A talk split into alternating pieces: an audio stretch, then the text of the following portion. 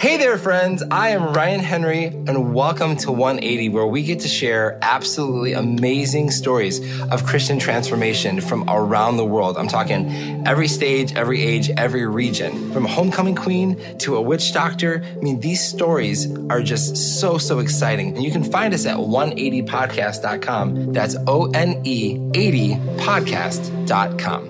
And please, would you just press that share your story button, and maybe you'll even be able to be a guest on the show.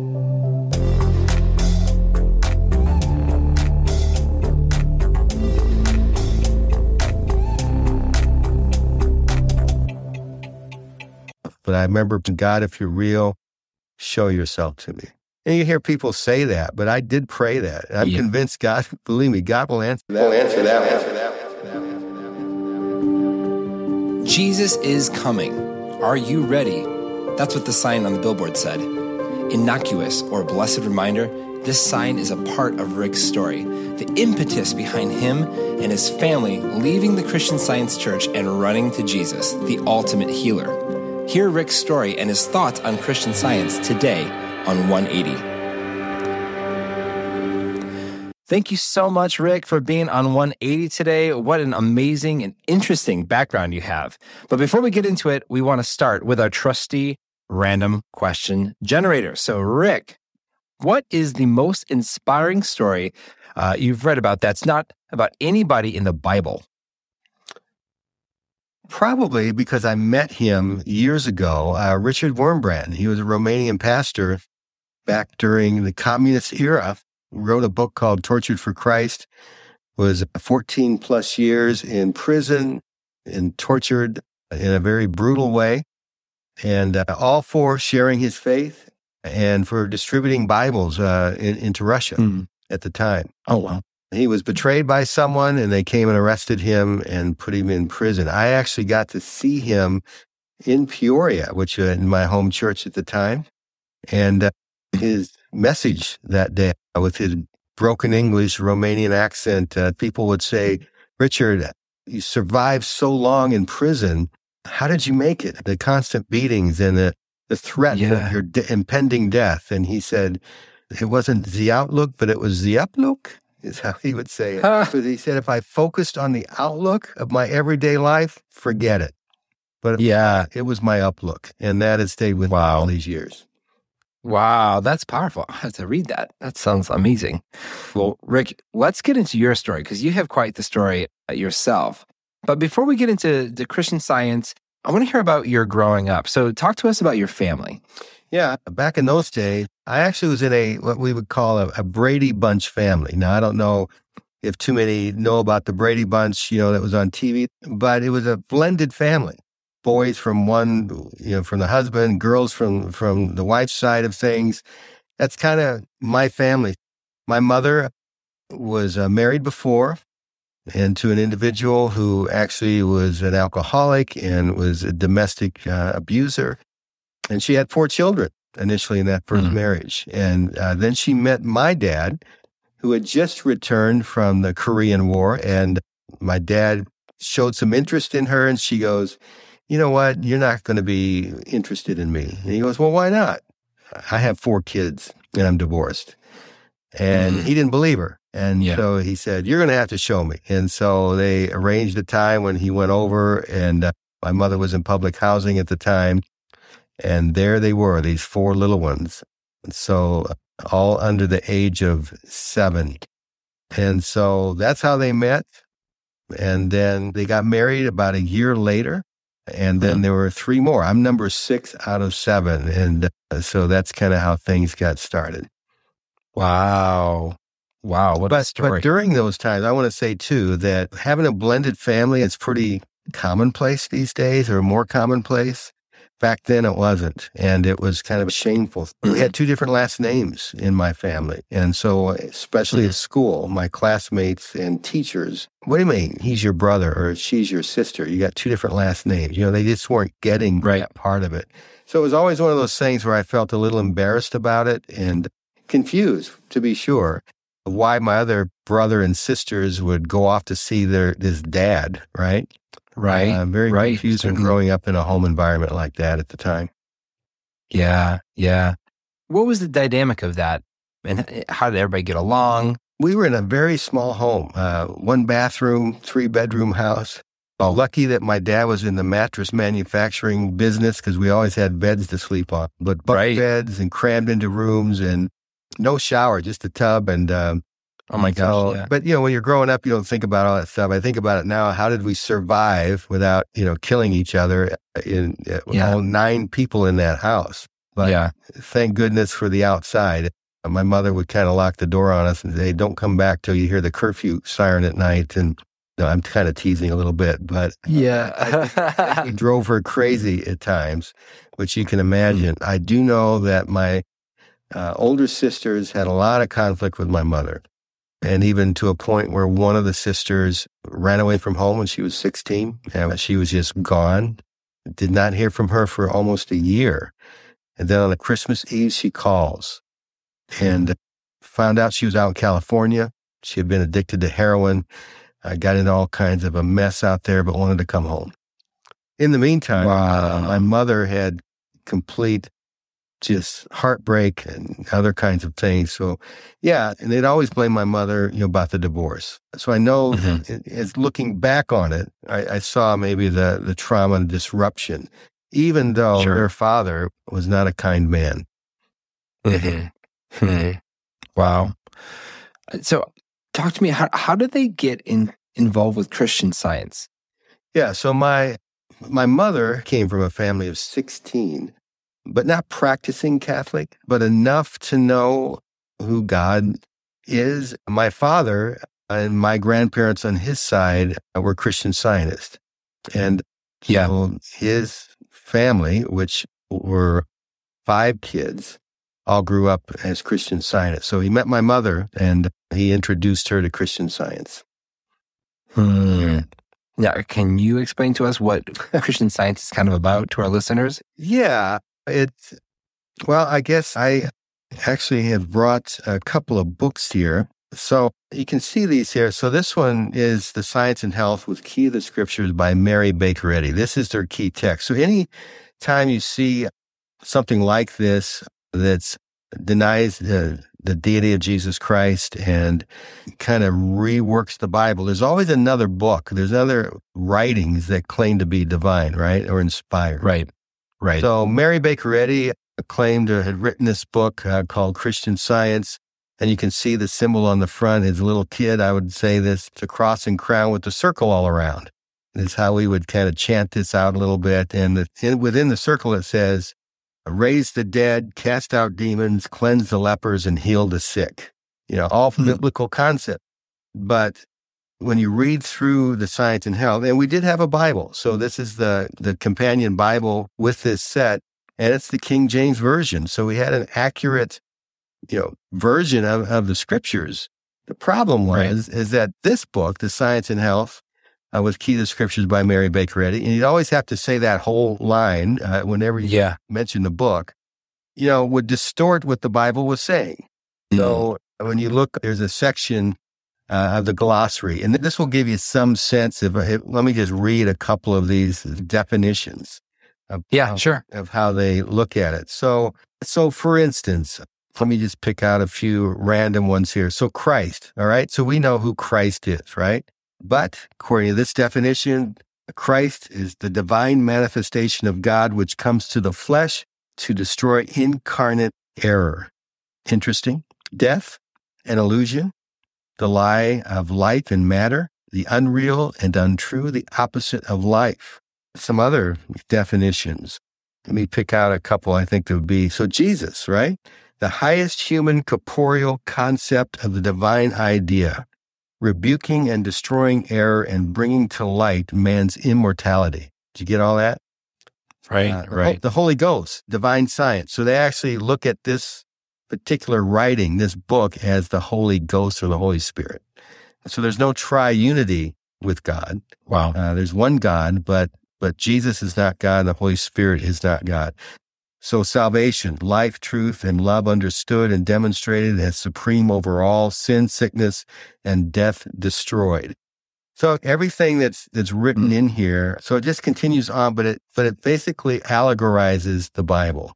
Spiritualizes it. Okay. So what we think Yeah. would be historical narrative, basically not, you know, so Adam and Eve were not, you know, really real individuals. So even a definition of, of Adam in here, which I didn't read, let me get that. Adam, error, a falsity, the belief in original sin, sickness and death, evil, the opposite of good, of God and his creation. So you're not thinking about a real person. You think about these spiritual concepts. So you can see how confusing this comes when you start looking at the Bible. So I never read the Bible myself, but when you would read it, you'd always, you couldn't read the Bible without reading this first and, and Mhm. learning what divine science has to say about the Bible. Of course, it distorts the literal, historical, grammatical meaning in, in the way the Bible is written. Hmm. So Hmm. basically, Wow. science and health, there's a, a statement called the scientific statement of being, which is kind of their the essence of, of what they would hold to. But it it goes something like this, and I won't quote the whole thing, but it it says there is no life, truth, intelligence, nor substance in matter. All is infinite mind and its infinite infinite manifestation. So the essence of it is is that spirit is the real and eternal, matter is the unreal and temporal. Spirit is God and man is in his in his image and likeness.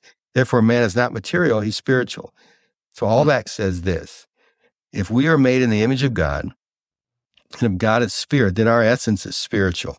It's not it's not material. So sin, sickness, Mhm. disease, death is not real. Hmm. Hmm. Very interesting.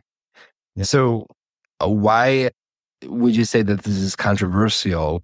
Well, from perspective as a follower of Jesus Christ, it's extremely controversial uh, Yeah. because there's a complete denial that Jesus is God, uh, complete Mhm. denial that there's a, a, a Trinity, you know, that God the Father, Jesus the Son, Holy Spirit, and the way that the Bible is interpreted and, and spiritualized, allegorized. So you never really get a, a pure look at what we would now, what I would now say is the, is the truth yeah. of who Jesus is and why he came to die on the cross. Yeah. Yeah. So, how did the family feel about Christian science? Yeah, when you are brought up in something, you don't question it. There's, there's no Exactly, reason to. You're brought up in it. Right. Well, it doesn't matter what what you believe. uh, You just kind of Mhm. just go along with life, right? Christian scientists are are wonderful people. They're very loving people. You know, they also kind of look at the character of God, and because they don't believe in sin, sickness, disease, or death, they have to rework him a little bit too. So you would not think of God being a, a, God who brings judgment upon those who have sinned, because there is no sin. Uh, God is love. And, and I think the biggest focus of Christian science is love. And so you find that they're very loving people, uh, very moral people. And so we grew up in that. And so there was no reason to question it. And, you know, some of the issues became because we would deny medical help. And not that Christian science believes that uh, you don't go to doctors, uh, but they would say, we have a better way. There's no reason. And we would be very cautious about telling anybody, hey, we went to a doctor, for instance, or, Mm. you know, whatever. So if you're healthy, you can be a fantastic Christian scientist. And- but you know, I had all the diseases growing up, right? So mumps, measles, chicken pox, I had all that stuff. But you got over it. And so you would be Right. claiming the truth of Christian science and say, oh, yeah, well, in two weeks it went away, you know? So that was kind of our understanding. Thanks for tuning in to 180, brought to you by One Way. Make sure to follow, like, and share our show with your people. Now, back to the show. so, you said that these people were very, very loving. I mean, what else was it like being in the church? So the church itself, I mean, so they don't have pastors. They would have readers, so and lecturers. And so we had Sunday school class. So I remember my Sunday school teacher would be sitting at these big round tables and, and they would teach you a lesson about Christian science. And I remember enjoying going and, and, and being there, but it was very formal. Uh, you dressed up always uh, when you went to church in the adult section. So we were in the basement of in the, in the adult area. They would have a, a lecturer or reading from the Bible, but a counterpart reading from the Science and Health with Key the Scriptures by Mary Baker Eddy. Uh, then they would have a lecturer that would talk on divine science, about love, about whatever. And Christian science also, they have what they call practitioners. So practitioners are individuals that uh, come and pray for you and you know to help you overcome whatever issues going on in your body or or whatever it might be. And so my father actually wanted to be a practitioner at one point and never pursued that. Uh, one of my aunts was a reader in the church. So in fact, she's still alive and, and yeah, so very much immersed into all of that. But it was one of those things where we had to be really careful around my grandparents just because actually we worked in a family business together. And so we were around them right. a lot. And I'm sure yeah. my dad was scared to death that the kids would, would say something, you know, but we never, we never did. I think we got away with some of that. So yeah. What, what, what was your personal faith journey at, at this point in your life? Yeah. And so actually, uh, it begins with my parents uh, before me. So, you know, at, at, at, a certain point, I was definitely in high school, early, earlier years, but, you know, my, my mother just got to the point, I think because of her Roman Catholic background, maybe uh, she, you know, she was always hesitant about Christian science, never really immersed in it like my dad and his side of the family were. And she, at one point, I remember her saying, "You're not taking those kids back to the Christian Science Church." I mean, she just, mm. if you knew my mother, I mean, she put her foot down, it was down. And uh, so my lifting it up. Again. Yeah, this put my dad in which you can imagine an extremely awkward position. Again, just from the dynamics I just explained. And he goes, "Okay, where are we going to go?" I should back up though and say this: before that happened, a couple of things were going uh, were, were taking place. One is the billboard advertising sign along the highway. Christ is coming. Are you hmm. ready? That was positioned along this hill that went up to our house. We we went by that sign multiple times every day. And I remember being with my dad, and, and all it had, and that's all it had on it, no church name, nothing. It had these ominous clouds behind it. So it's kind of scary looking um, and I'd ask my dad, like, what does this mean? And he goes, I don't know. And in the Christ is coming part, we thought, okay, we're okay with that. But are you ready part is what threw us off. Um, yeah. Ready for what? What do we have to be ready for? And what is right. this about him coming back? What's he going to do? You know, type of thing. Even though we did not believe he was God, it still kind of scared us a little bit and made us question you know, like, hey, are we believing the truth? The second thing that happened, my mother would go down to the Peoria Public Library and we actually lived just outside of the city limits. And so we could not get a library card. And so she would pretty regularly go to the Peoria Library and, you know, it's, it's beyond, um, you know, she's long gone now and, and things. So we, we can't get in trouble for this, but she would borrow books out of the library without a card. You know, back in those days, they didn't have security mm. And so right. we would borrow them, always bring them back though. Yeah. And for whatever reason, she found a book on Christian science by Mark Twain, Samuel Clemens.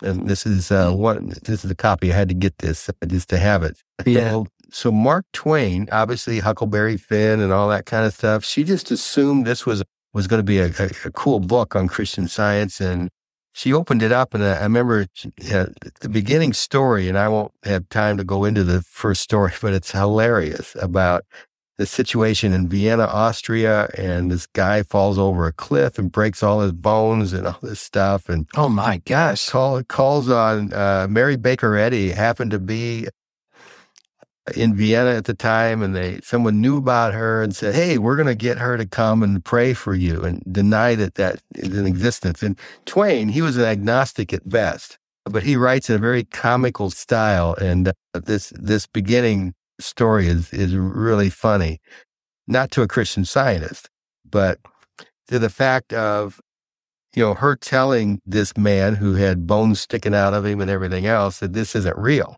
that it's an illusion right? And all those kinds of things. And so anyway, it goes on and on. But this book actually by Mark Twain. You think of the billboard sign in this book, two uh, inanimate objects, right? Started to get us to question are we following the truth? Is there something Wow. else? And we didn't know if there was anything else at the time. But I mean, who would use a billboard in Mark Twain? God does, right? Right. Uh, yeah. Yeah. So anyway, Twain gets a bill for for the services that her services to come and to help this uh, individual out. And because he wasn't healed, he said, "Well, I just sent her back an imaginary check, you know, since it was an imaginary illness." Oh my gosh.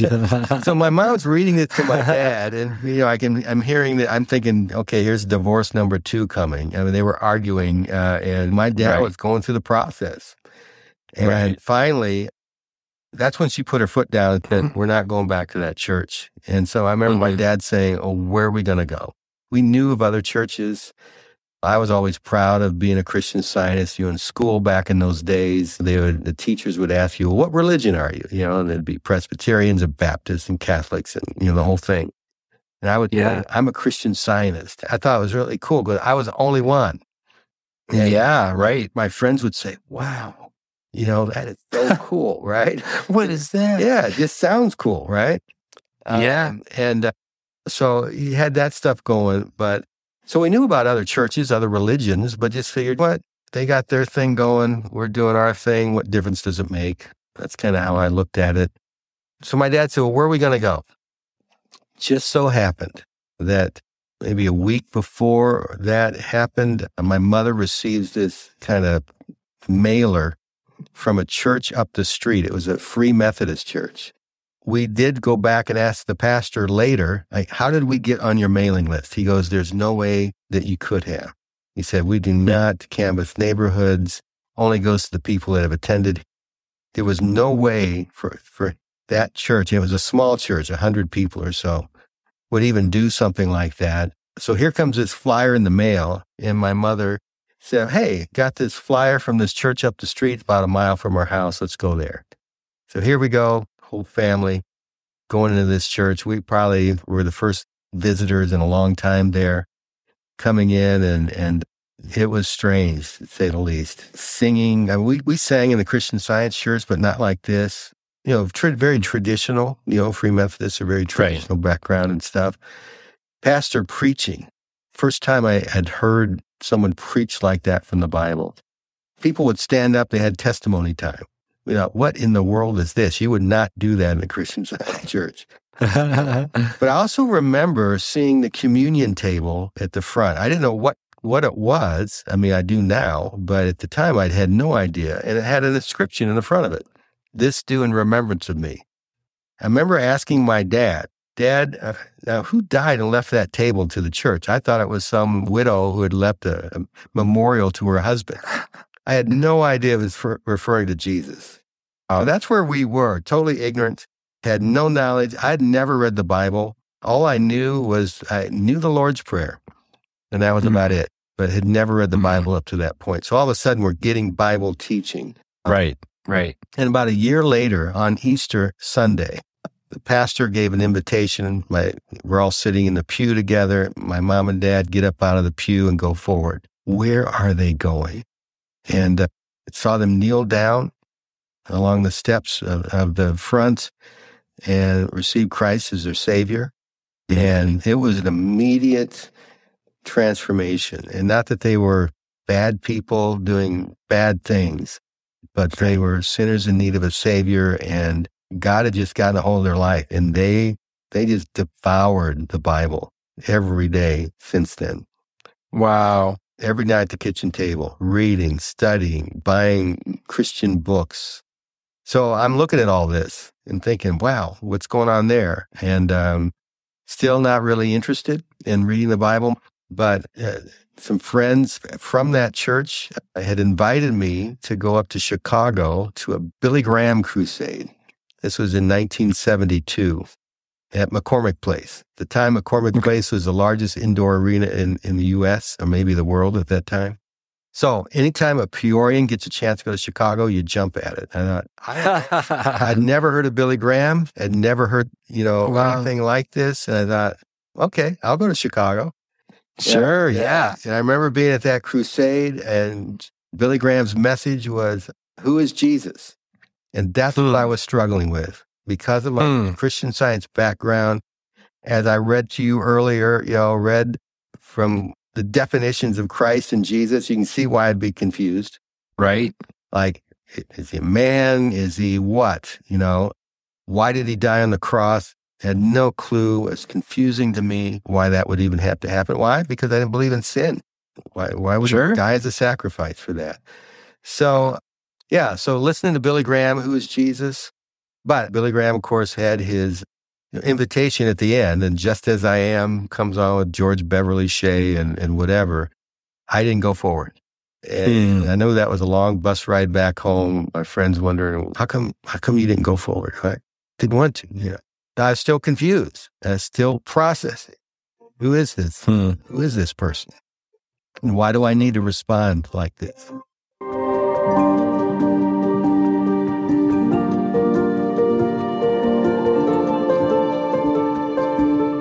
Then I was at some other youth event that the church was having. And again, they shared a gospel message. This Hmm. is right in, this is now my senior year in high school.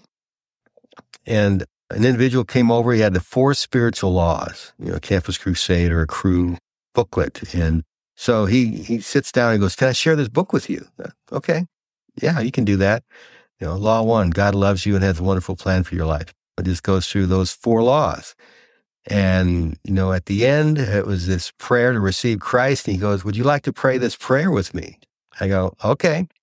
Mm. And so I prayed the prayer. And then he, he asked me after I prayed that prayer, Did you believe it? And I said, No.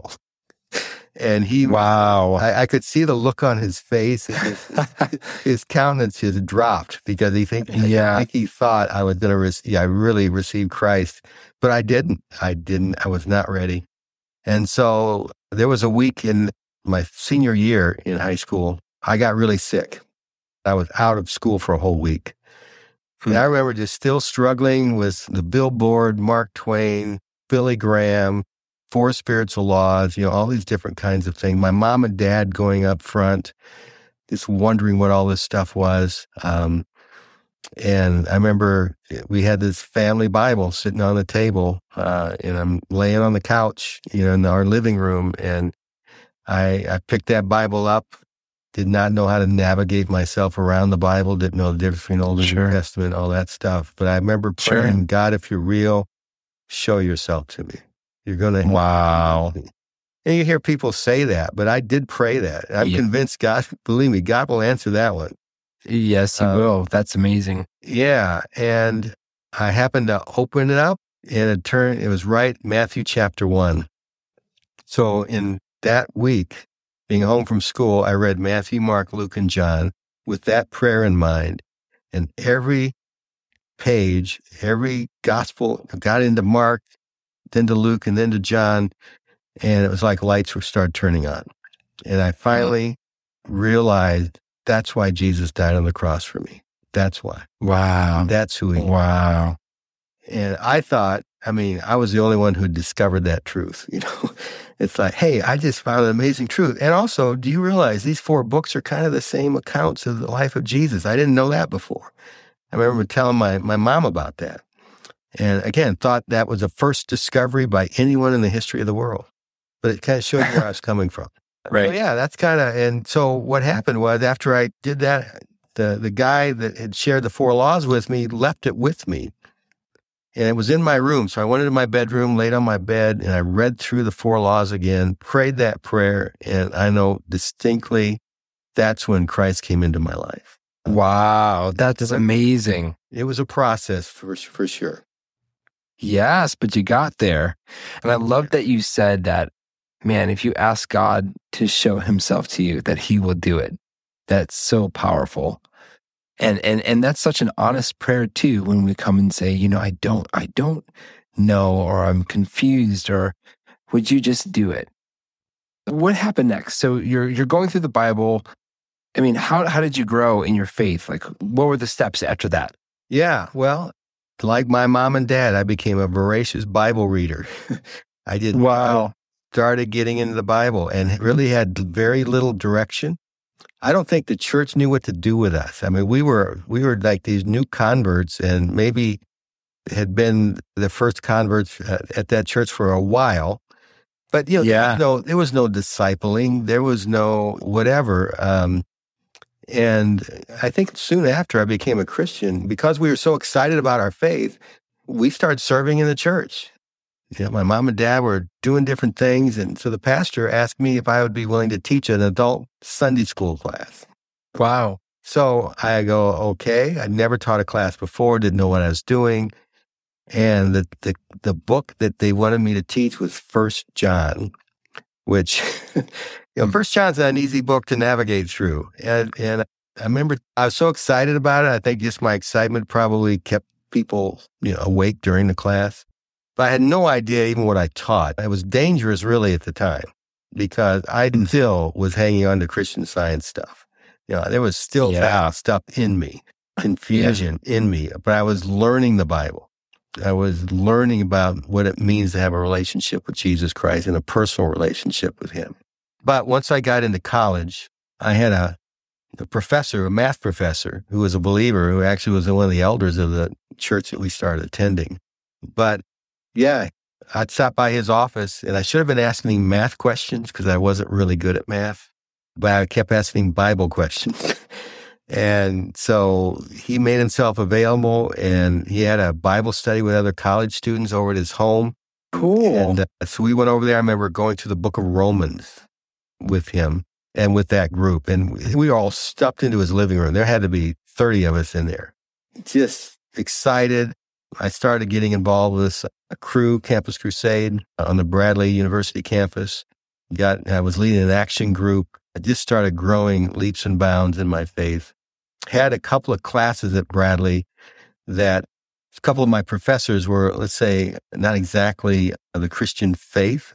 I would speak up for my faith in, in class.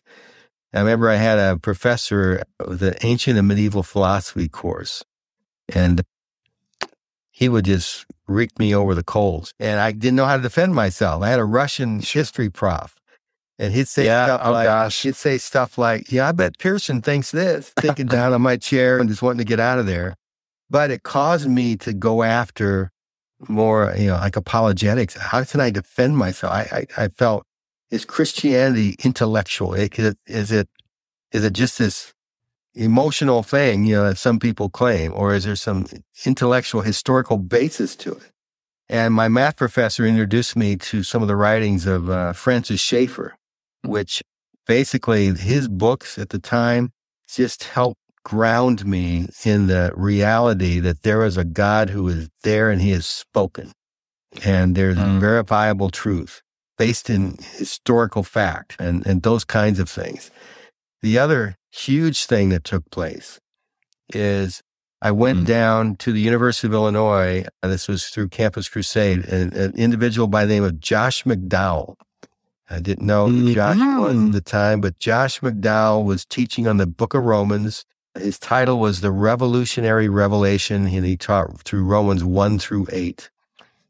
and I was struggling when I went down there. Again, just wondering if this stuff was true. Was it right? I didn't have assurance of my salvation. And I was scared, to be honest with you. And so I go down there and I'm in this you know, big room and Josh is up there teaching. And I remember him making some distinct statements about faith for one thing. You know, he said, it's not, it's not how much faith you have, it's who you have it in that makes all the difference. And, and that's something because I thought I had to generate something. I thought I had to, Sure. you know, like create this on my own without realizing Right. we have this amazing God and, and uh, my faith is as strong as the object I place it in. And in this case, if it's the God who created the universe, I just had a spoken word, that's quite an object. And so I, I realized that. And then the other thing he said too, that I really needed to hear at that, at that conference was, you know what? God is never mad at you. He was talking about your position in Christ and that Jesus Christ died for all of your sin. Now, you know, as Romans 8 1 says, there's therefore now no condemnation for those who are in Christ Jesus, right? I was always Yes. scared of God. I thought he was Wow. a policeman, you know, not in, in a sense that I'm going to get punished uh, or a judge you know, throws you into prison or whatever. I was just afraid of of that and, and thinking I was going to be cast away.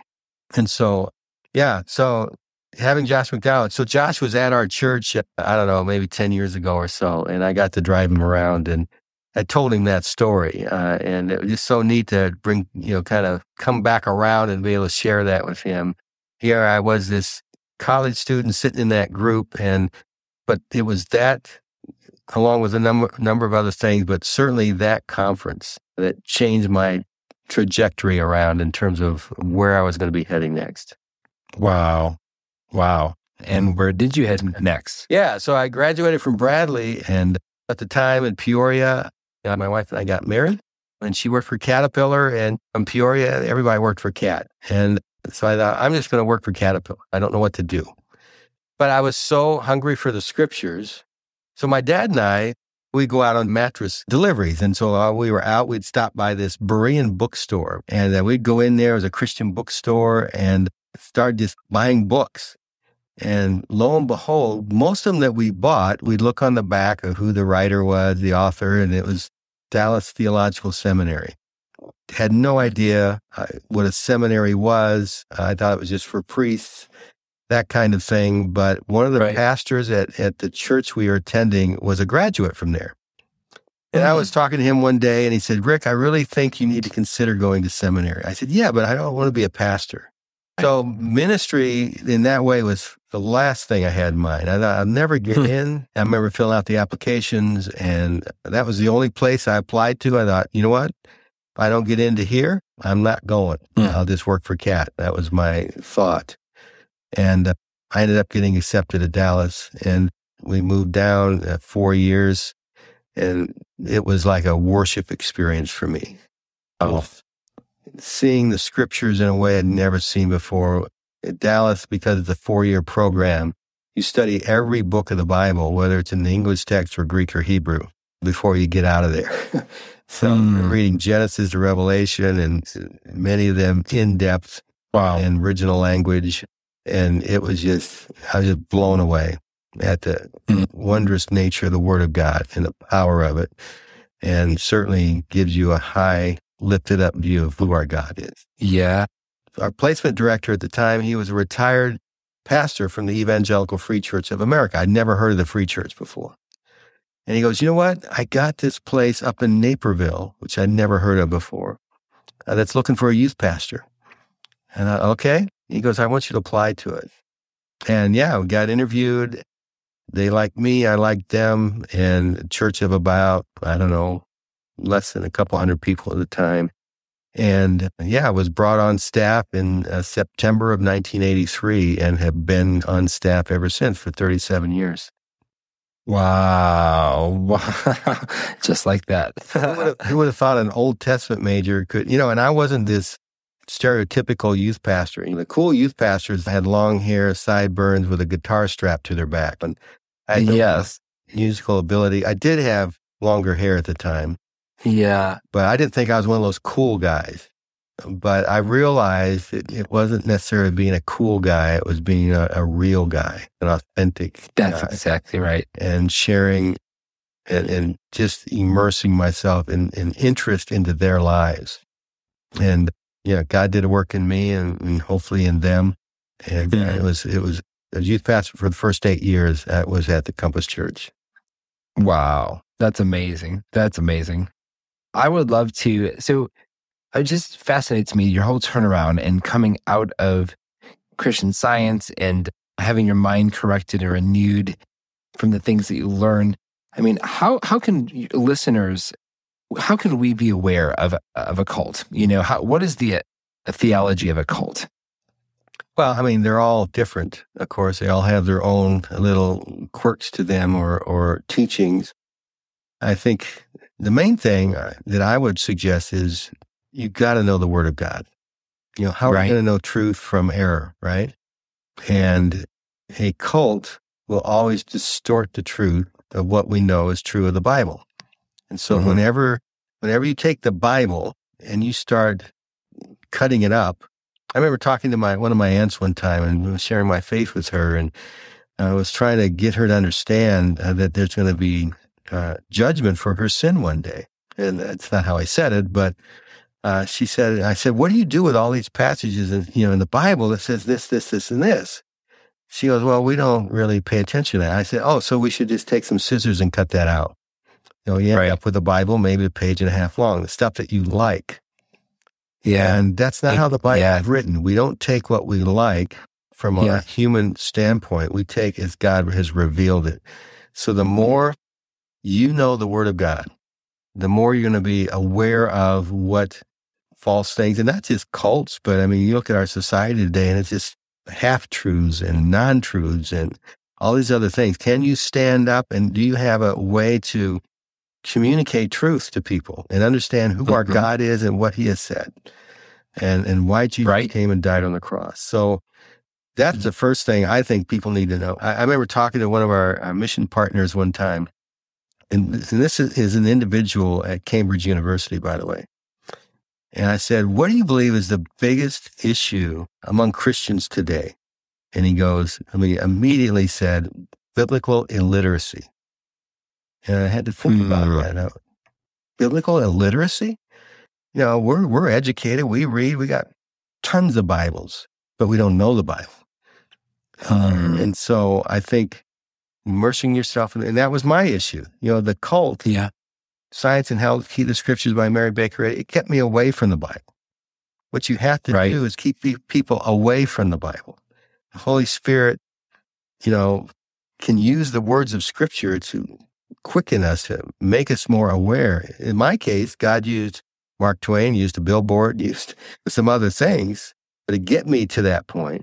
But I believe that God's pursuing after us. And so, yeah, you can study, you should, like Mormonism or Christian science or Jehovah's Witness, those things. We need to be aware. And, and the sad truth is that those individuals are far more articulate and knowledgeable about what they believe than what we are half the time, which I think kind of shames us somewhat. Yeah. Right. Right. But how many of us really actually read the Bible, not just in a devotional way, but in just going after it? You know, my mother, she was a voracious Bible reader. You have Right. you have to read it with reckless abandonment. That's the way I would put it. And you know the scriptures, you're not going to waver. Jesus during his temptation, right? Always quoting scripture. Just Mhm. right out. This is what God says. Yeah. We can't Yeah. do that. When we hear false That's so good. or we hear someone speaking at us, whether it's media or whatever it is, can we immediately pick up on? Yeah. Yeah. And that's so important because in, in today's world, we find ourselves aimlessly kind of scrolling through things, whether it be on TikTok or whether it be YouTube and just watching stuff. And as things come up, everyone's got an opinion about something. Sure. Yep. and it might be related. And we could be searching something about God. Let me find a good message or encouragement. And you just you wander into all types of things. And so knowing the word of God is is the best way to make sure that you're grounded and to to learn about God. If you had to kind of hone in on your favorite thing about Jesus, Hmm. what would it what would you say? What's your favorite thing? Wow. Well, so yeah, I know what I, I would say. So I heard someone say this a, long time ago. It's always stayed with me. And it was this that when you die and go to heaven and you see Jesus for the first time, it'll take a million years to get over it. That's my Wow.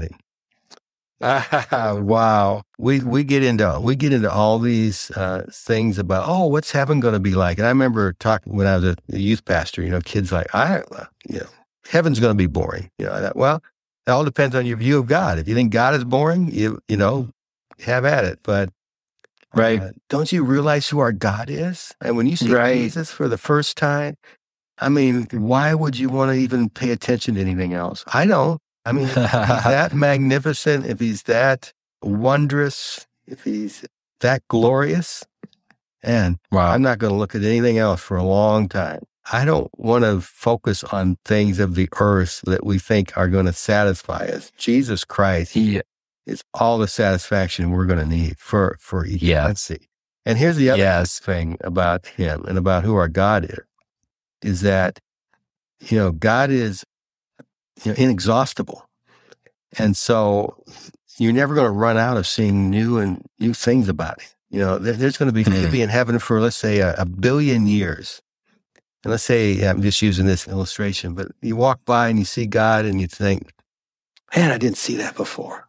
That's wondrous. That's, that's amazing. I didn't see that in him before. And that's what, that to me is an amazing truth about who God is. Yeah. Yes, that's so good. That's so good. So I, have got one last question for you, Rick. I so appreciate your time and just sharing everything you've gone through, and it's just been so good. So, say you're the adult that you are now, and you see you as a kid enamored by that billboard. And so, what would you tell your younger self, knowing what you know now? Maybe, maybe it'd be this, you know, that you always need to think about what you believe and where's your belief grounded in? Uh, yeah. And is it grounded in the right things? And how would you determine that? And so for me, I didn't know that I right. Was not grounded in the right. How, how could I have? That billboard prompted me to question it.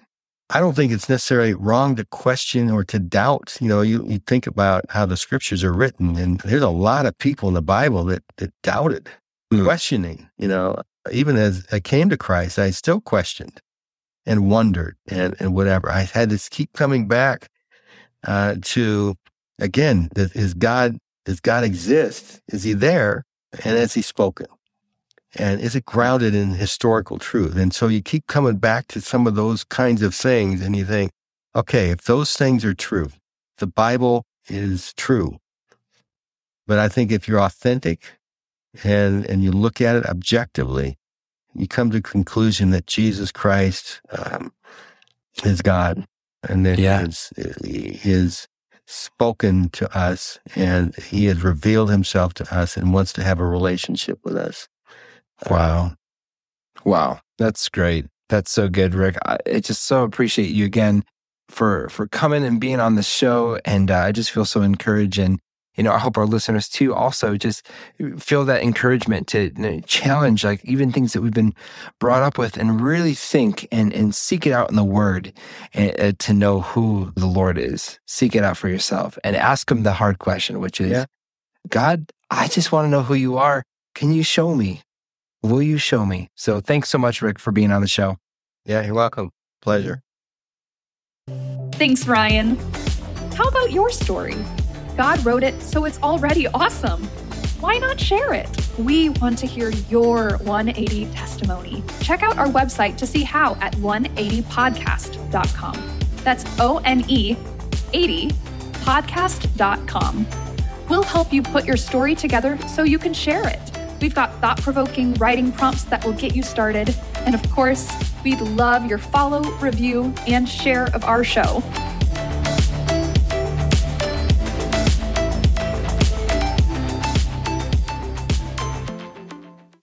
This is Kate with the send off.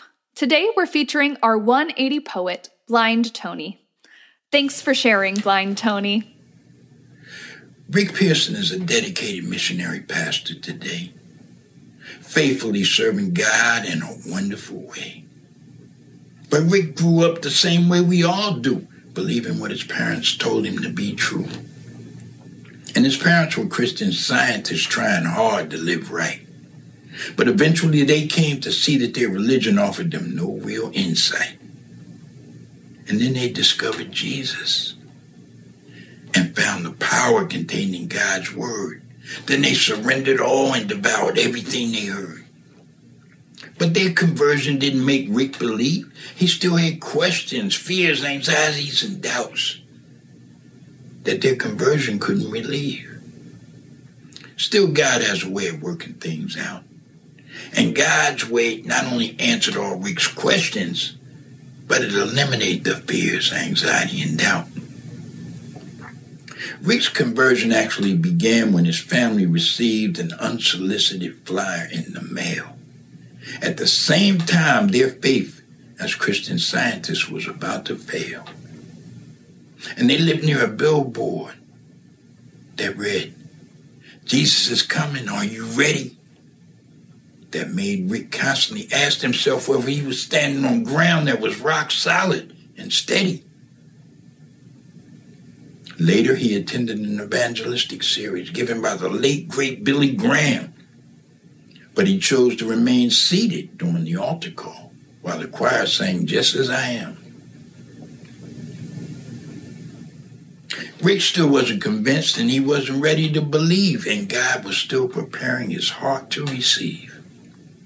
It wasn't until later when Rick got real sick with tonsillitis and had to stay out of school for an entire week. That was when he began to peek slash seek into the Gospels Matthew, Mark, Luke, and John. And that was also the beginning of an incredible, unbreakable bond a vibrant, powerful bond that is still active today, a bond that seems destined forever to stay. And that is a bond between Rick's heart and God's Holy Spirit that not only allowed Rick to feel it, but to hear it, fear it, and draw near it. Rick's story is a powerful 180 story of God's ability to open seemingly closed and locked doors but it is totally Rick Pearson's story, and I'm wondering what's yours. Feel free to contact us at 180 and tell us your story. And for more of my poetry, please check out Anthony Horton's Poems channel on YouTube. Until next time, God's blessings be upon you. 180 is a production of One Way Ministries.